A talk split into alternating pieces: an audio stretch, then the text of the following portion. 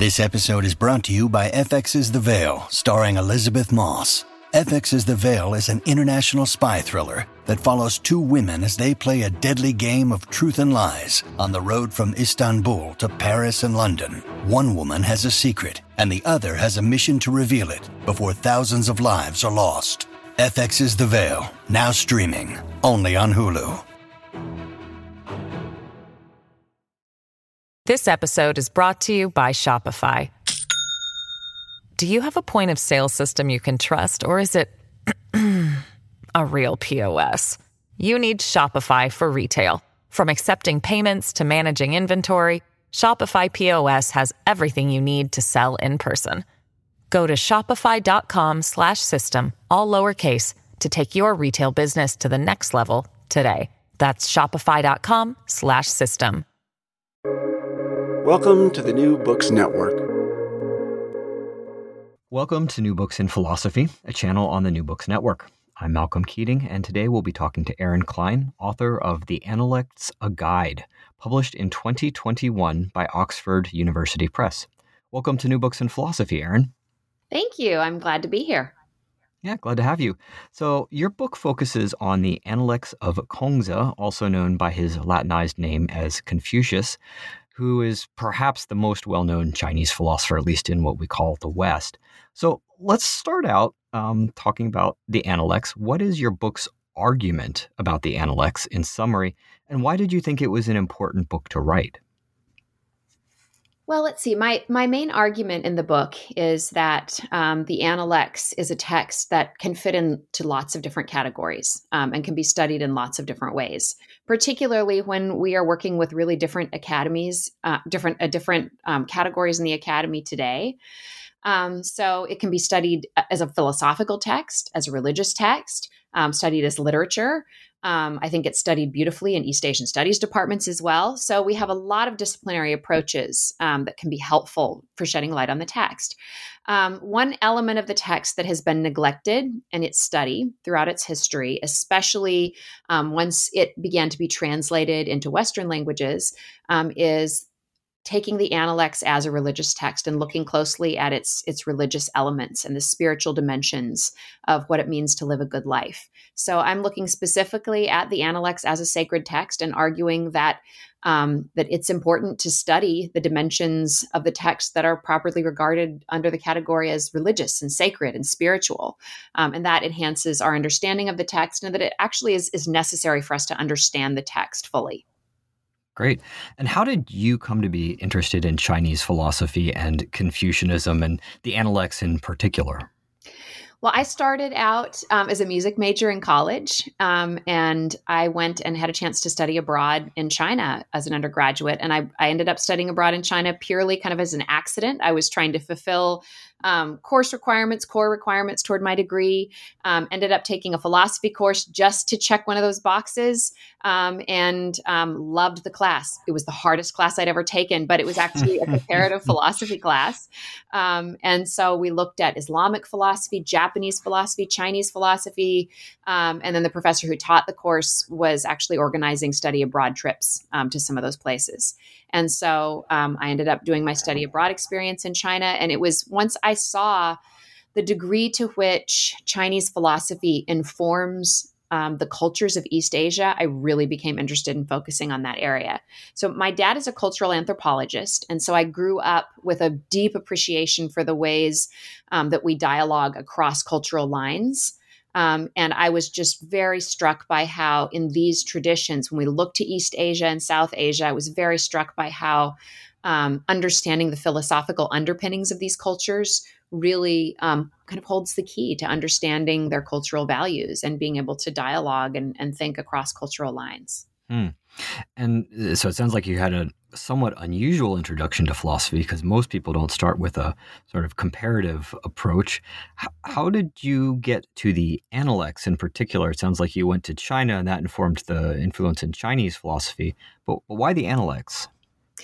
So my work has I've tended to focus a lot on the Analects in my work, um, and I work on both early Confucian and early Taoist texts, proto Taoist texts. Um, uh, both in particular. Um, I've ended up working a lot on the Analects because it, it's a text that I've been drawn back to again and again. And I think initially, um, as a philosopher, it, it's common for someone to to look more to texts like the Mengzi and the Xunzi, where you have these very clear theories of human nature and things that are easy to put into conversation um, with Western views. Um, but I really, when it came to questions of human flourishing, I kept coming back to the Analects. And, and I really came to believe that this is a text that has been neglected by philosophers, um, but has a lot to say and, and really forms the foundation for all those later philosophers that we tend to look to a little bit more easily when we're trying to create conversations um, and get people to take Chinese philosophy seriously. Um, mm-hmm. But this is really where we see the vision emerge um, in the Analects. And I think there are substantive views there that, that are worthy of our attention. Mm-hmm. Yeah, and I'm glad you brought up the mm, connection to philosophy and teaching in the discipline because we can start with sort of a big picture question here. Maybe I'm interviewing you for the philosophy channel, um, and your PhD is in philosophy, and as you said, you started out in philosophy. You've held, you've had, you have positions at Georgetown in philosophy, and so on. Um, but you also have a home at Georgetown in theology and religious studies. And one of your arguments in this book is that the Analects is a sacred text. So, I mean, this may raise some questions. First of all, the disciplinary one. Do you have a big picture sense of how you understand the relationship between the disciplines of philosophy and religious studies in terms of texts like, like this or, or Chinese philosophy? Yeah, so I mean, all of my degrees are in philosophy, and I really it, w- it, was unexpected when I ended up coming to Georgetown, and my primary appointment is in theology and religious studies. Um, but I think, as most philosophers know, it is actually very difficult to find um, a philosophy department that is hiring a specialist in any area of Asian philosophy.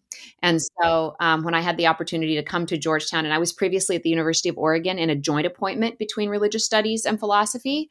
Um, and so I've always sort of worked on those lines because I think if you work on a lot of these traditions, you recognize that they are both philosophical and religious traditions and don't fall neatly into our categories.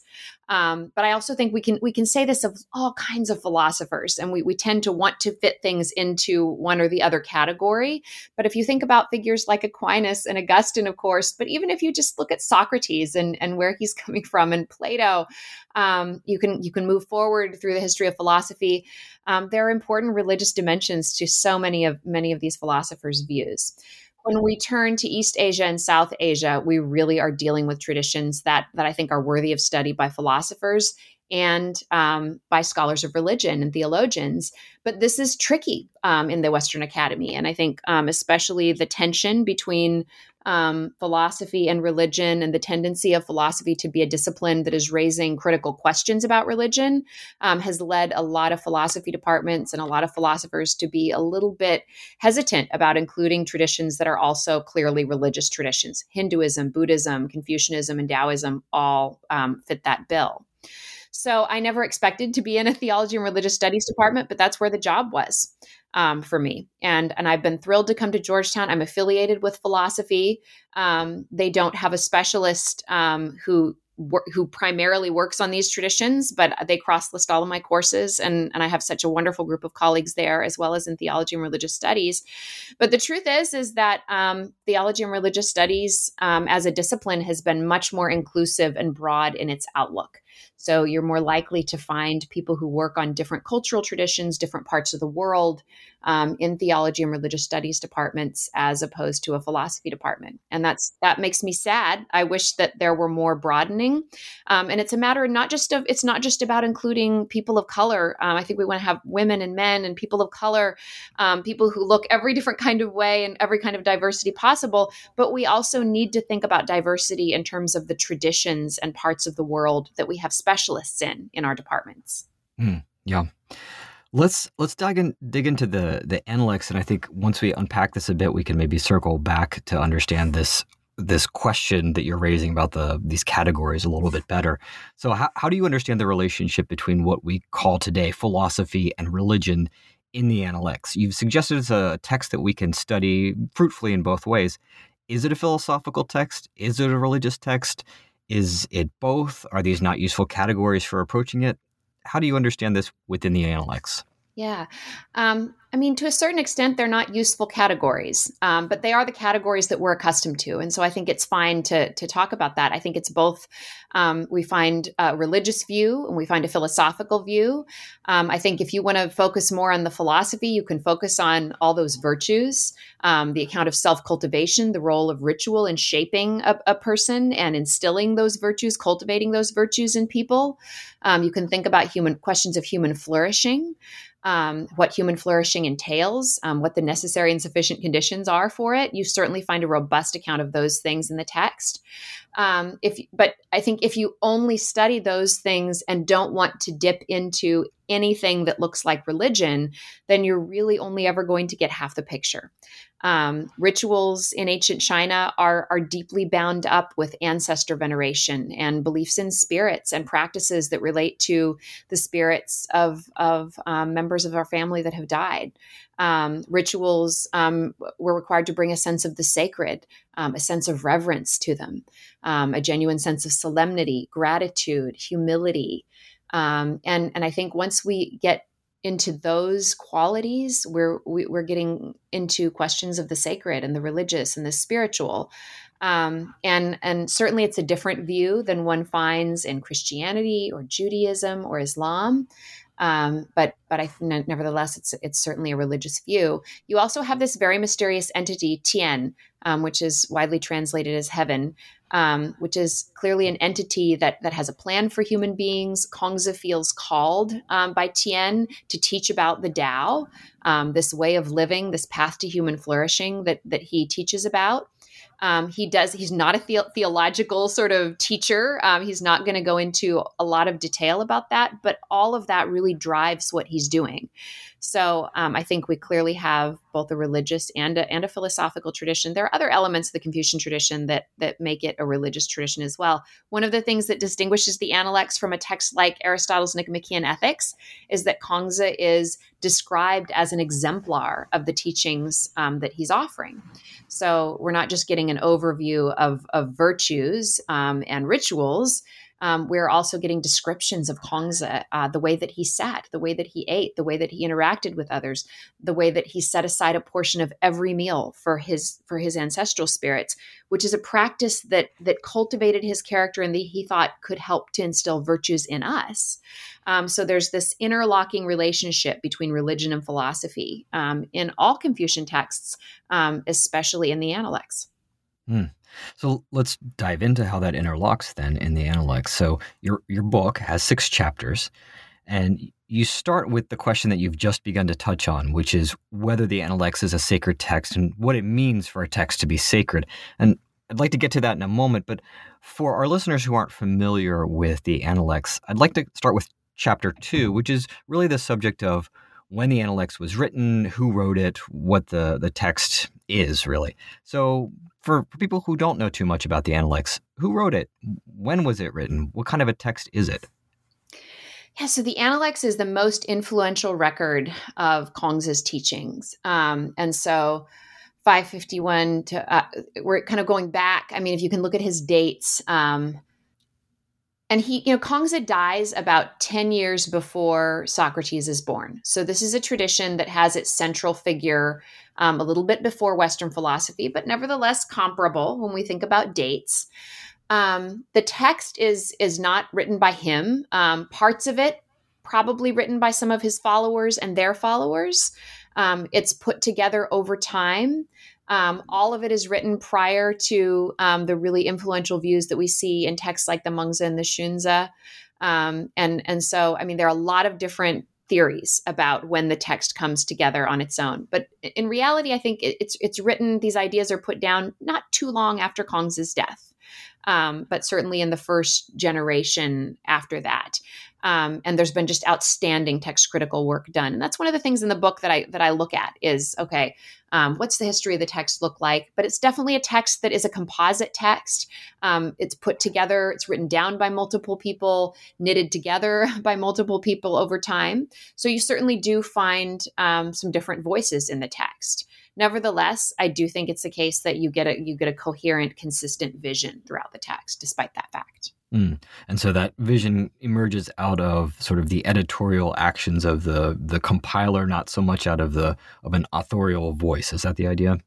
Well, I think it emerges both out of the voices of, of those who who recorded his teachings. So those are going to be his students and their students, um, because I think they're listening to the same teachings and and they they understand them in in basically the same way. You get some diversity, but but they're I always tell my students they're they're taking notes on what he's teaching. Right, um, they're trying to write it down so that they remember it.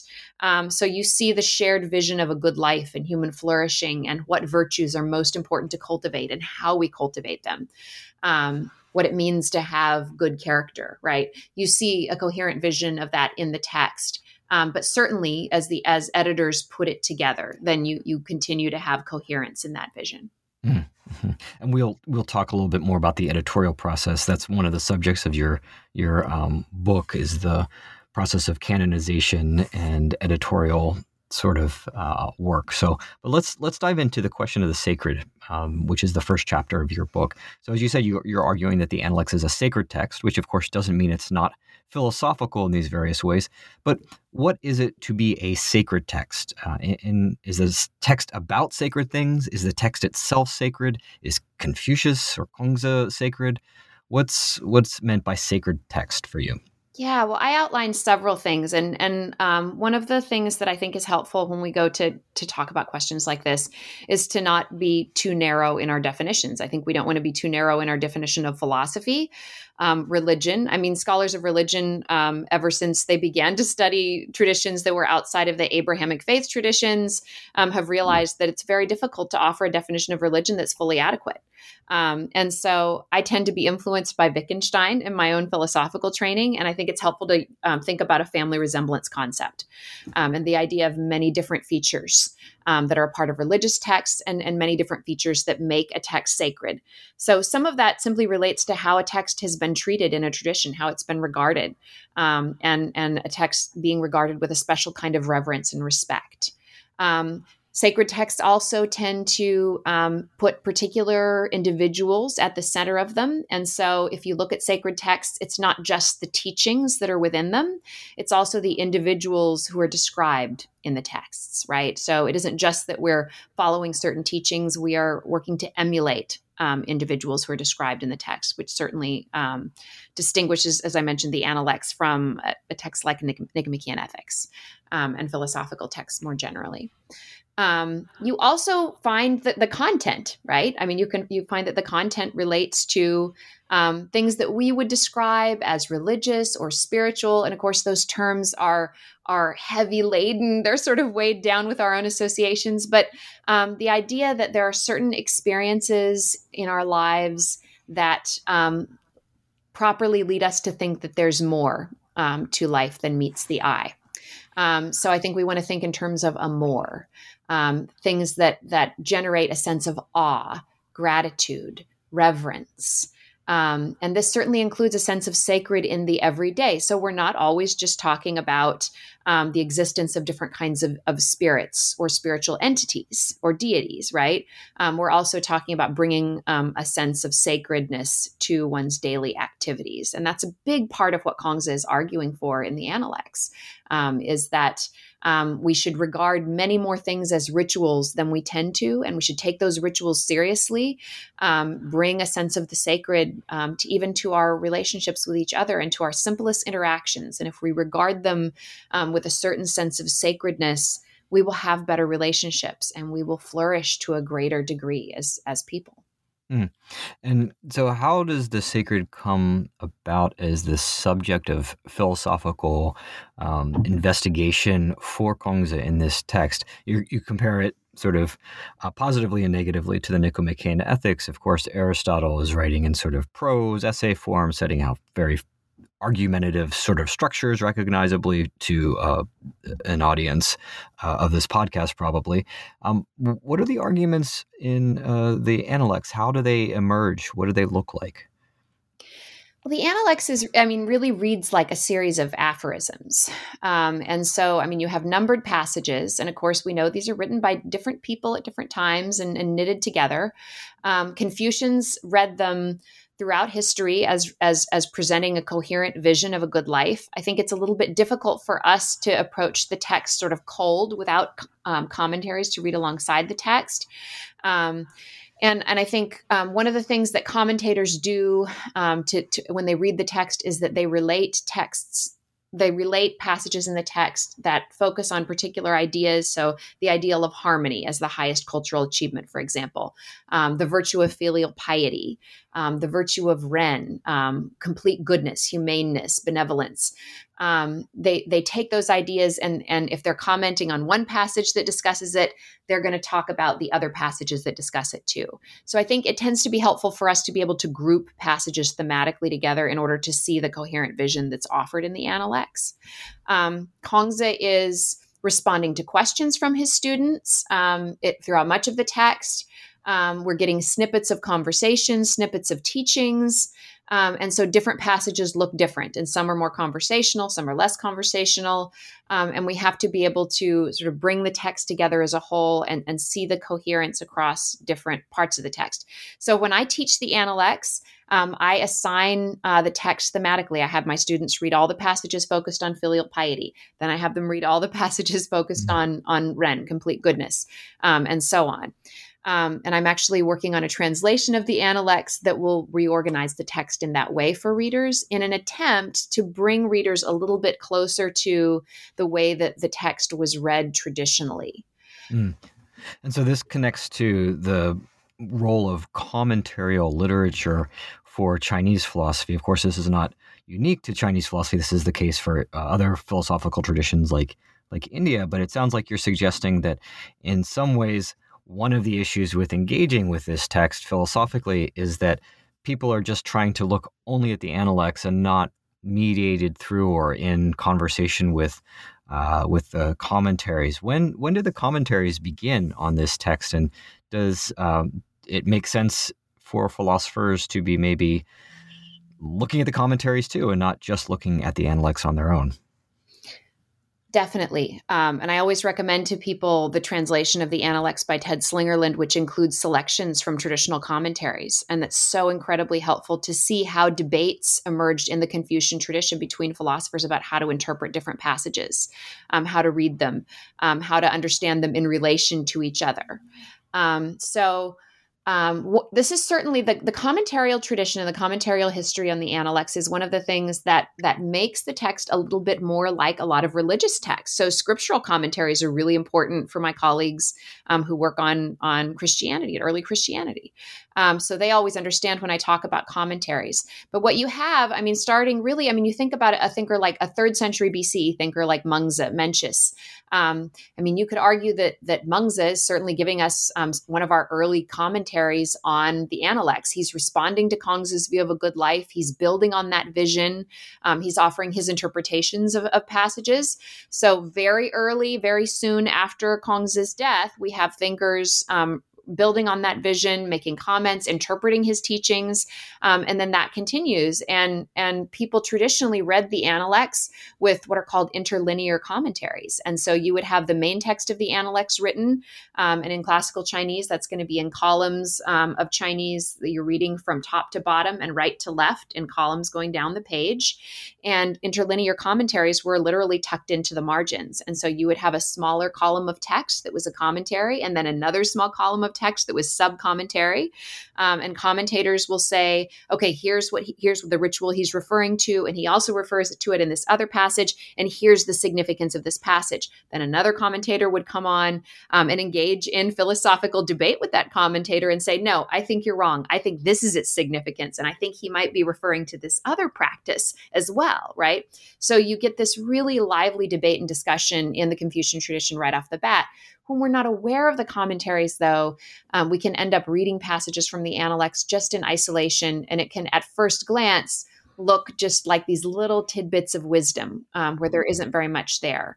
Um, the closer we look, the the more that we see that that there's a lot there. Yeah, yeah. So that's where you get the unfortunate uh, caricature of the sort of um, wisdom sayings of of Confucius as if they're they're just sort of inside of fortune cookies or something like that, and and people tend to just ignore it.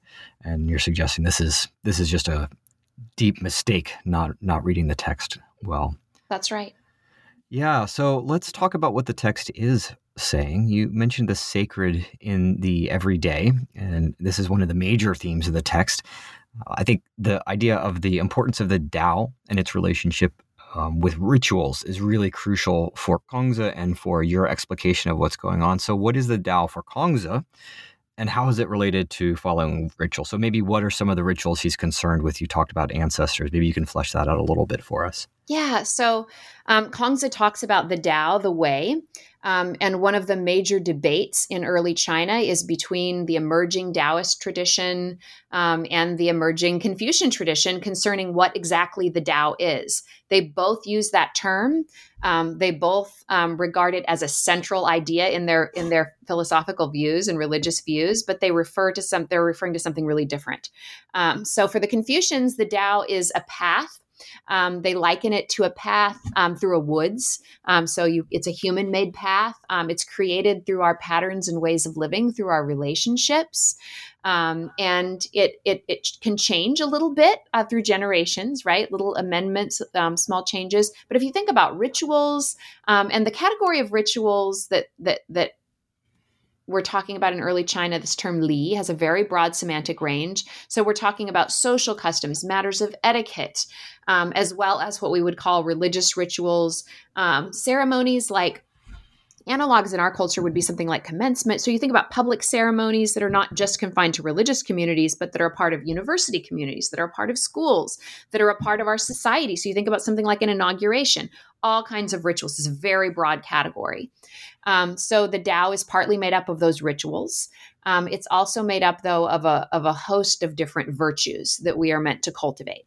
Um, and certain ways of thinking about ourselves and, and our relationships with, with each other um, if we are able to follow the Tao by cultivating those virtues, practicing those rituals, um, then we're able to flourish. So following the Tao is is really the key to our flourishing. For the Confucians, you can be on the path or you can be off of it. It's it's it's very clear, right? Um, it's a path that's been laid down for us by our parents, by our grandparents, by um, the, the former sages, earlier teachers. Um, and again, each generation might need to change it slightly. Um, so I always tell my students they face a series of challenges um, in being able to sit and read texts and study them carefully that I didn't face um, because email was just emerging when I was in college and we didn't have social media or texting. So I tell them, you know, I had distractions, but they were different and not quite so many coming at me um, at a time. Um, so they have some different challenges when it comes to what does it mean to love learning and to learn well, um, to study and reflect on on what you what you've been studying.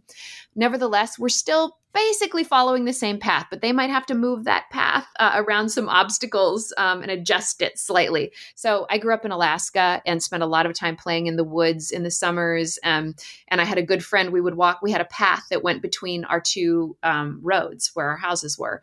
And it was a path through the woods. And every summer it became a really well worn path. The path was created through our friendship, through our relationships with each other. Um, and uh, so every year, um, once we kind of carved the path out, it was a, it was slightly different. Some some years a stump would have to be um, would have you would have to go around a stump. A tree would have to be cut down. Maybe a tree would fall.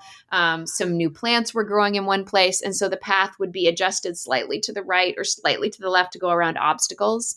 Um, and that's a pretty good image of the Tao, right? A really well worn path that's created through our relationships with each other, through our ways of living day in, day out, um, that will be a little bit different for each generation, but basically shares the same core.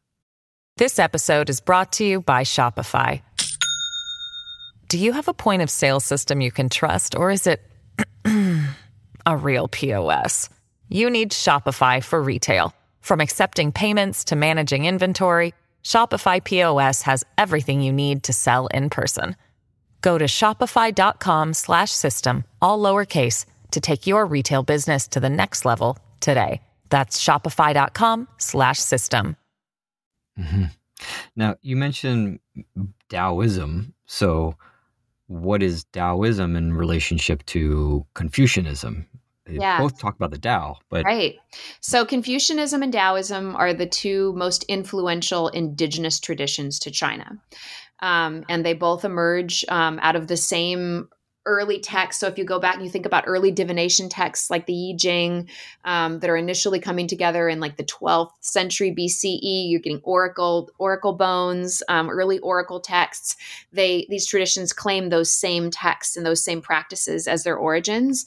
Um, but they come to disagree sharply about what the Tao is um, on questions of human nature as well, the role of ritual in a good life.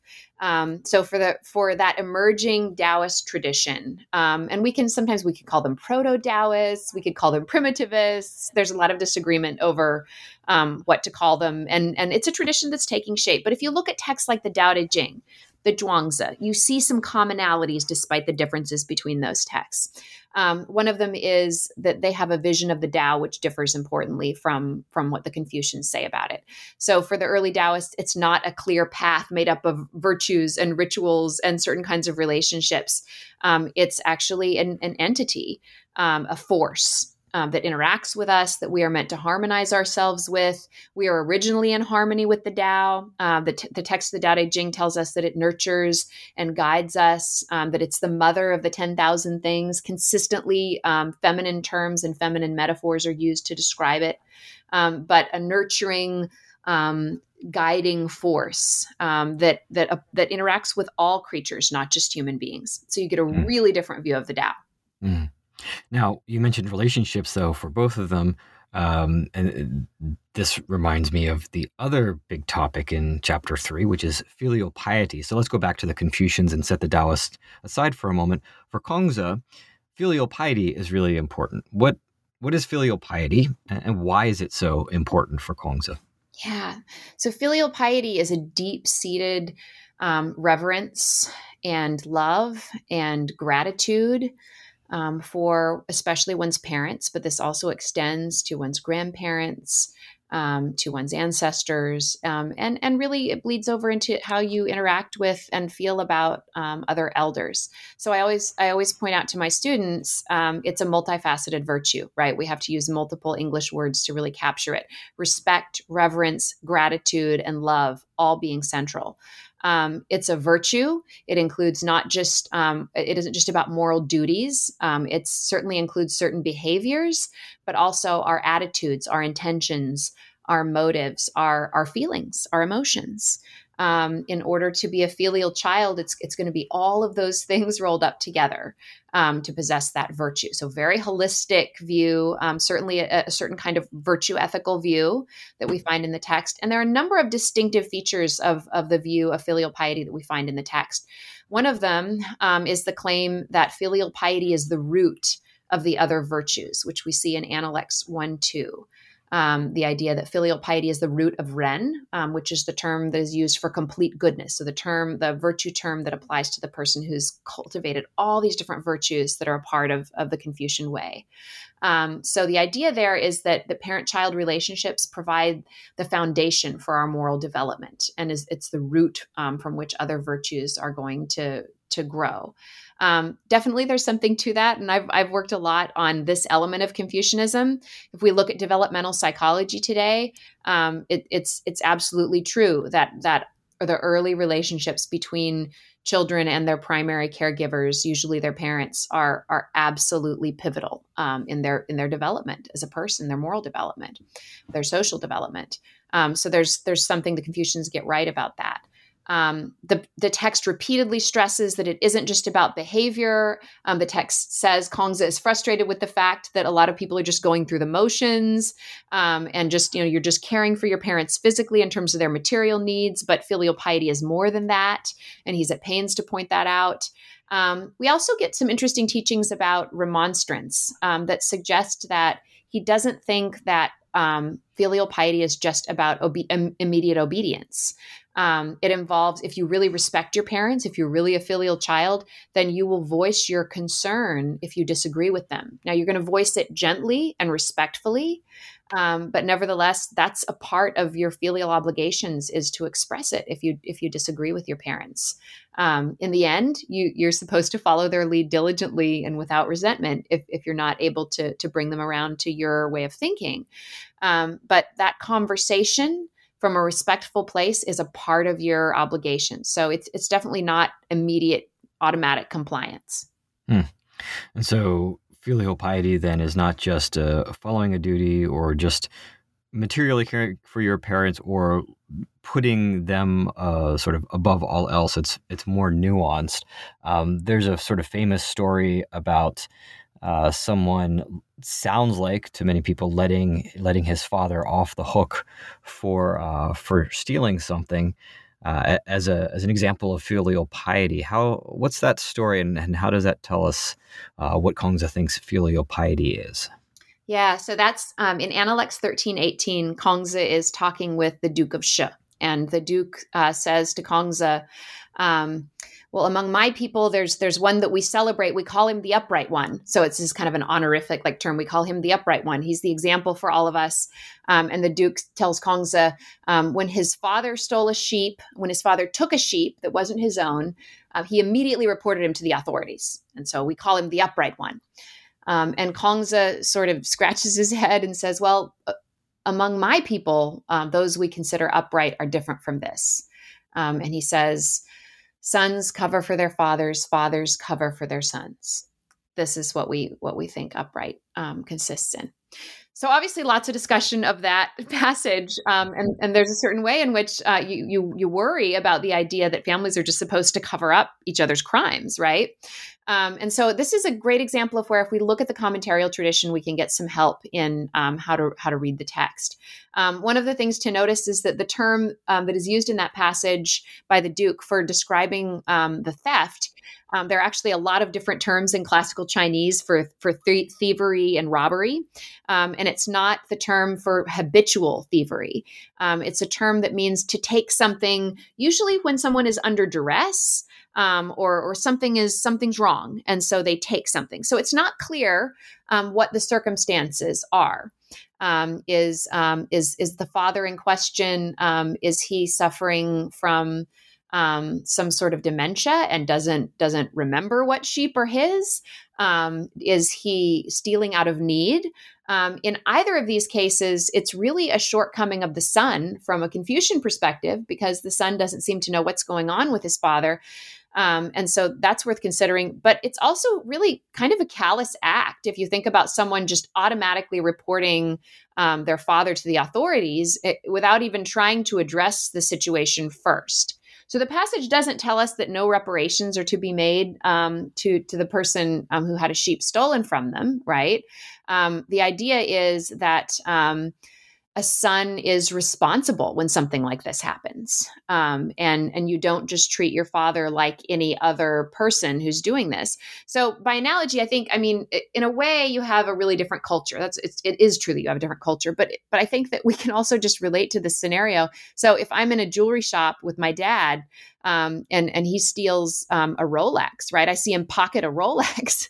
Um, then what am I going to do? Uh, I mean, I'm not going to like take out my phone and, and dial 911 right? I'm, I'm not going to automatically go hey hey this this man is no i mean i'm going to say to my dad what what did you what did you just do? Wait wait a second wait a second take that out of your pocket. I'm going to try to deal with it. Now i'm going to make sure that the watch is returned for sure right? Um, but my biggest concern is going to be why is my dad doing that right um, because I'm I'm his daughter, right? Um, and and we have a different relationship. Now, if I if I see a guy across the store that I don't know do it, then I'm going to tell the shop owner. I'm going to report him right away, right? But it's different if if you're standing there with a family member. You have different obligations. Right. Yeah, and that's an important important point for for Kongzi over and against other other thinkers uh, like like Mozi, who you talk about in in your text as well. So um, that's a that's a nice point there. Let me shift gears to another interpretive controversy. So, in chapter four, you take up the controversy over Tian, which is often, as you said, translated as heaven. And one of the things you do in your book is that you're not only explaining the Analects to readers as a guide, but you're engaging with different scholarly and philosophical approaches to it. And in this chapter, you take up a disagreement um, that's among a number of people, but in particular the approach of Roger Ames, a philosopher at University of Hawaii Manoa, and uh, Philip Ivanhoe, who is a historian at Georgetown University. Um, so maybe two questions here together. For, for folks who aren't familiar with the background, can you tell us a little bit about the main approaches to understanding the the text, um, eh, the Analects and Confucianism, And then, what in particular is this interpretive controversy over Tian? How does that relate to the these different ways of understanding the text? So um, when when it comes, I think when it comes to Tian and how to understand it, and, and you think about different interpretations of it, um, one of the things that I think Roger Ames and his work has done so well and that's been so important and that shaped me in, in my early interest in Confucianism and my development as a scholar is that he really wants to emphasize that we're dealing with a view that looks really different from those we're familiar with. Um, and we, we immediately will tend to think about traditions we're familiar with um, tied to our own culture um, and try to draw lines of comparison. Um, and and he worries that that is is really going to lead us astray, and that we will fail to rem- remember that we're dealing with a very different culture um, that that is, I mean, putting forward some some really different kinds of ideas.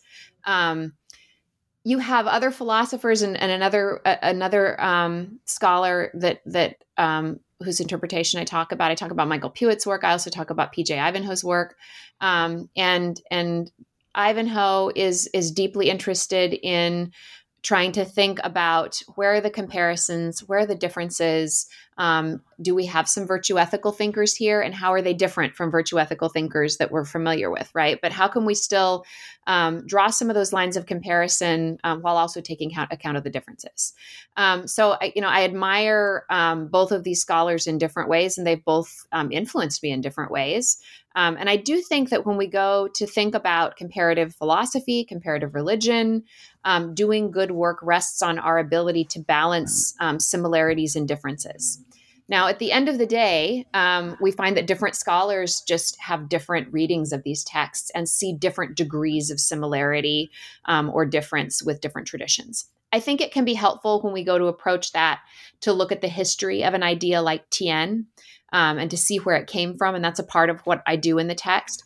I think it's also important to remember that it's an evolving, changing idea through time. So Tian um, has its origins in in the concept of Shangdi, which which um, seems to be. I think Michael Puett is right when he says no one knows exactly who or what Shangdi was, mm. but we know that Shangdi was some sort of very powerful entity, perhaps deity, perhaps um, very very high and remote sort of ancestral spirit um, that people often prayed to through petitions offered to their own ancestors. So Shangdi was sort of at the apex um, of early Chinese religion. Eventually, Shangdi morphs into Tian and is less of um, less of a deity um, in shape and in what people are saying about it, and and more of a, a force for human good. Um, so I kind of think we have something that's sort of a quasi personal um, entity, maybe not quite a being. So it's a tricky idea. It doesn't map onto anything. It doesn't correspond to anything that we have coming out of Judaism or Christianity or Islam, right? Um, if we think about traditions that are a little bit closer um, to to the Western Academy in terms of history. Um, so it, it, can be difficult. Um, Roger Ames tends to see the Analects as, as he puts it, as as presenting a, a, sort of atheistic religiosity. That's the term that he uses. Um, so he really doesn't see any continuity between earlier conceptions of deities and Tian in the Analects. Um, I see some continuity and some discontinuity, and I think we mm-hmm. want to hold those things together. Um, I also think that that by the time we get to Xunzi, I think that um, we're getting a much less um, personal entity. Um, and so some of what I see in Roger's description, I think, um, rings true in in the text of the Xunzi. Um, is a little bit closer, more of an impersonal entity, uh, closer to nature. Um, I think that the Analects, though, offers a, a distinctive picture of Tian. Um, so I think it, it, it hovers in between. It's it's not. Um, it's again, I think we have something that's kind of like a, a quasi personal entity or agent, but not quite a being, not a deity, um, but also not a thorough, thoroughly impersonal force. Mm. And, and that makes it tricky. And that's, I think, why we have very real disagreements between outstanding scholars who have, who have worked with this text for their entire careers um, and translated this text for, for so many people and made such important contributions. It's, it's, I mean, these are genuinely hard ideas to make sense of and to try to, and just to try to describe um, and, and relate to, to other ideas. Mm-hmm. Yeah. And so let me make a connection here, if I may, between this discussion and a discussion you raise in chapter five, where you talk about, uh, in particular, the commentarial tradition. And of course, one of the most famous commentaries on the Analects is that of Zhu Xi, writing during the Song Dynasty. And you note something interesting about Zhu Xi given what we just described, which it, it, sounds like you were talking a little bit about a worry about potential anachronisms creeping into our understanding of the Analects, reading uh, it through the lens of the later Xunzi. Um, one of the things that uh, Zhu Xi does, according to you and other commentators, is he, uh, even though he's very systematic and he focuses on deriving an internally coherent story, um, commentators in after him criticized him for being anachronistic, reading the text through other philosophical ideas that come after Confucius. But something that's interesting here is we study Zhu Xi's philosophy in its own right as an interesting kind of philosophy, even though you might say he's he's a bit anachronistic. So I'm curious if you think that this is a, a, fruitful way forward for some of the philosophers that you've mentioned earlier, like Roger Ames or Philip Ivanhoe or whomever, um, or should we maybe not read Zhu Xi the way that we are because of his anachronisms? Is or is there some disanalogy between these ways of uh, sort of superimposing concepts onto texts?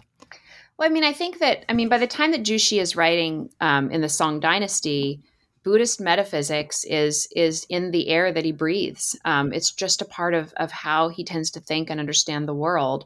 Um, so you know, later philosophers then are able to see this in his work. We're able to see that, um, and and so I think if you look at Zhu Xi's commentary, which is brilliant, right? And he de- he dedicates so much of his career to writing these incredible commentaries.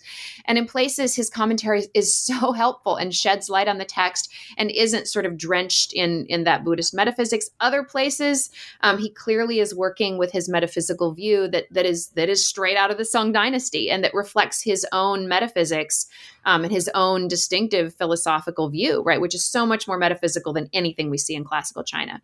So I think that one of the most important things about studying commentators like Zhu Xi um, is that it's a reminder that even even the best scholars, um, the most refined scholars of the text who dedicate their lives to the text, um, can can sort of um, tend to read the text through the lens of their own views.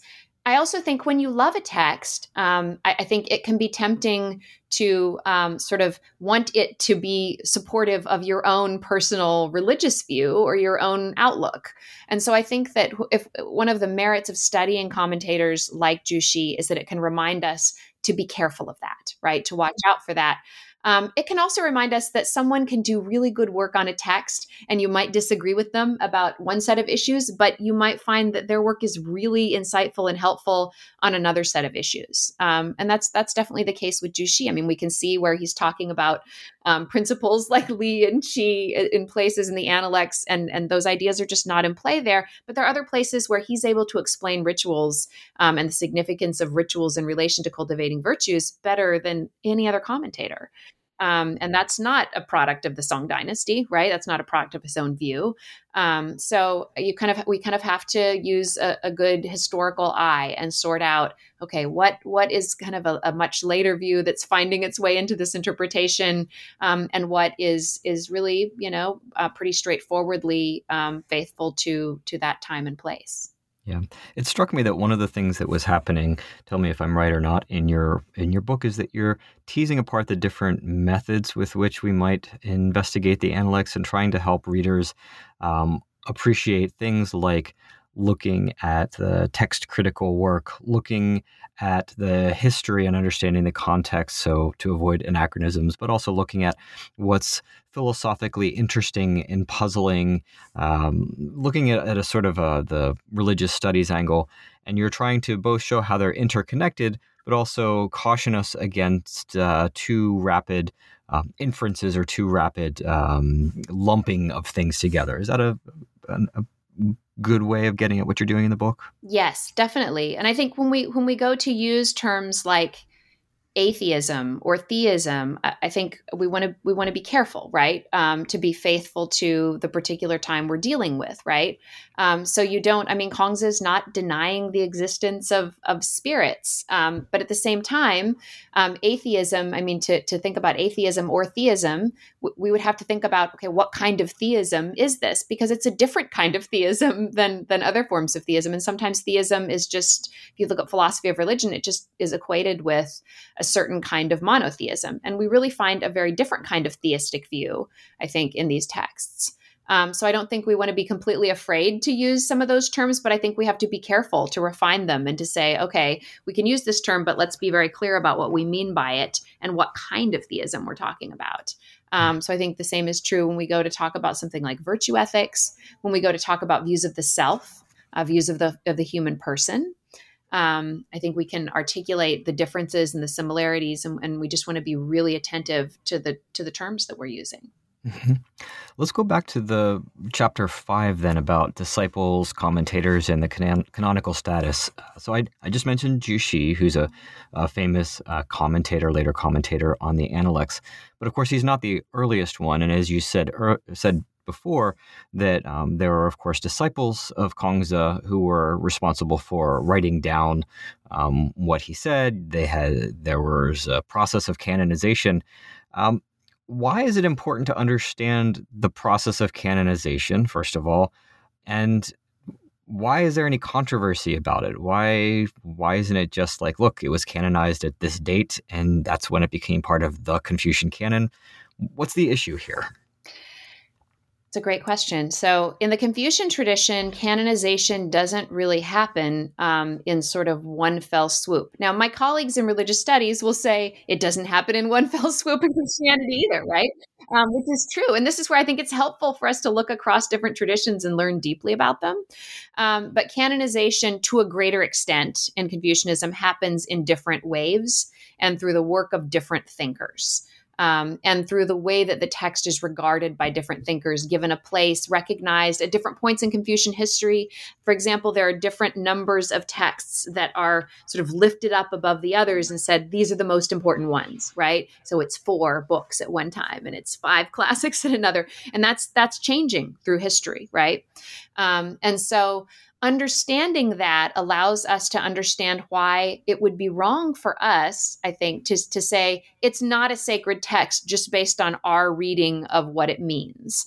Um, a part of what makes something a sacred text um, is the way that it's treated throughout history within the tradition that it's a part of. Um, and this is where you can see, I mean, Confucianism is a part of a tradition. It's a part of a tradition where people practice certain rituals, where people recognize certain texts as the most important texts and the texts that they should attend to in living a good life. Um, and there are some more resemblances with religious traditions there than philosophical traditions, right? Um, and so we find different kinds of resemblances.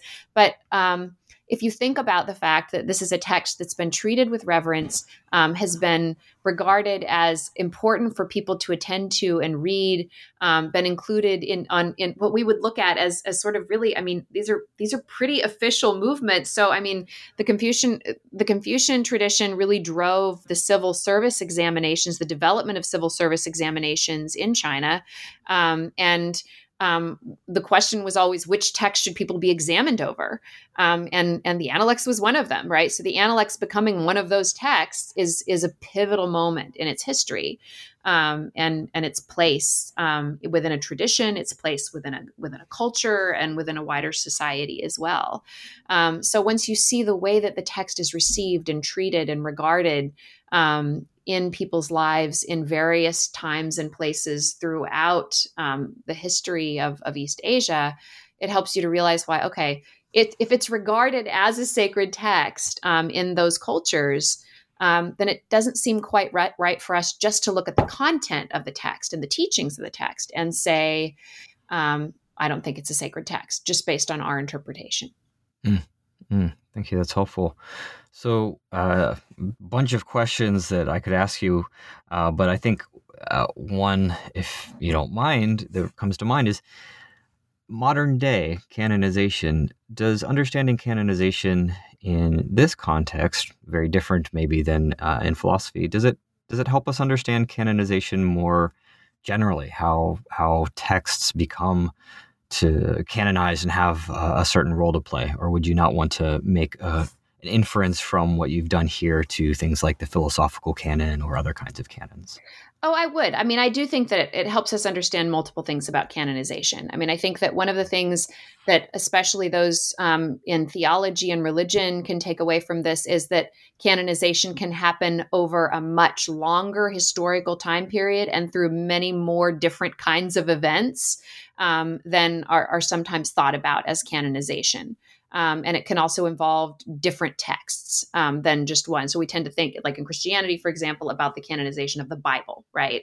Um, and in Confucianism, you have multiple texts that are canonized over time, right? Um, so I think it can help us think about how that can take place in really different ways in different cultures. And I think that can help us attend more closely to why we've sometimes wrongly excluded some traditions um, from study because we tend to think, oh, well, this doesn't really fit the fit the qualifications of a religion or a sacred tradition or sacred texts. Um, I think we want to recognize the different ways that texts are recognized and canonized through time and how long that process can be.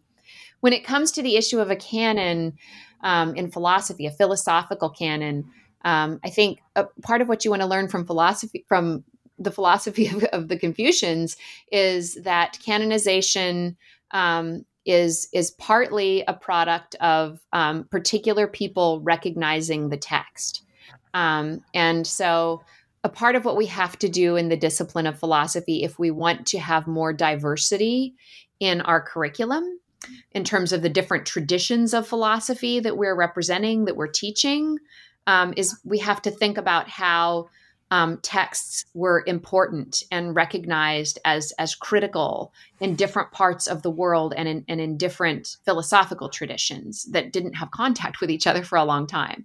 Um, and I think we're going to have to recognize that there's there's a process of canonization going on in India really early. There's a process of canonization going on in Japan. There's a process in China, right? You have all these huge philosophical traditions, big philosophical canons, um, and texts that are are so important um, in those places, and and you have a genuine tradition that emerges there.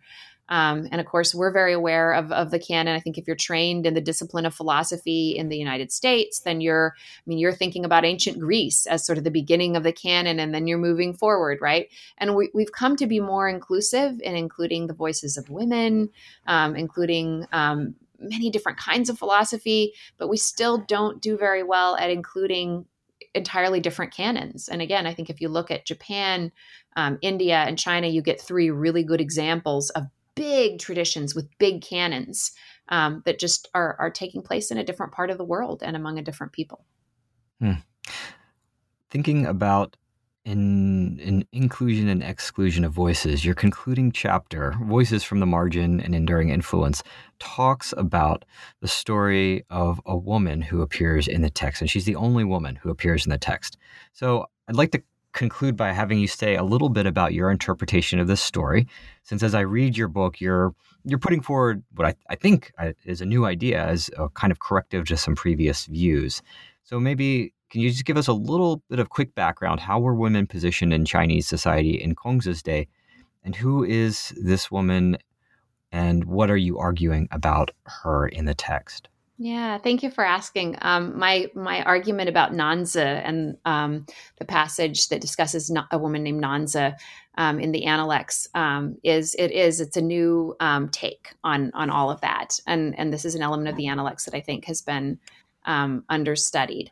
Um, it's also a story that I'm influenced in my reading of because of my um, scholarly engagement um, in the fact that I'm situated in a theology and religious studies department.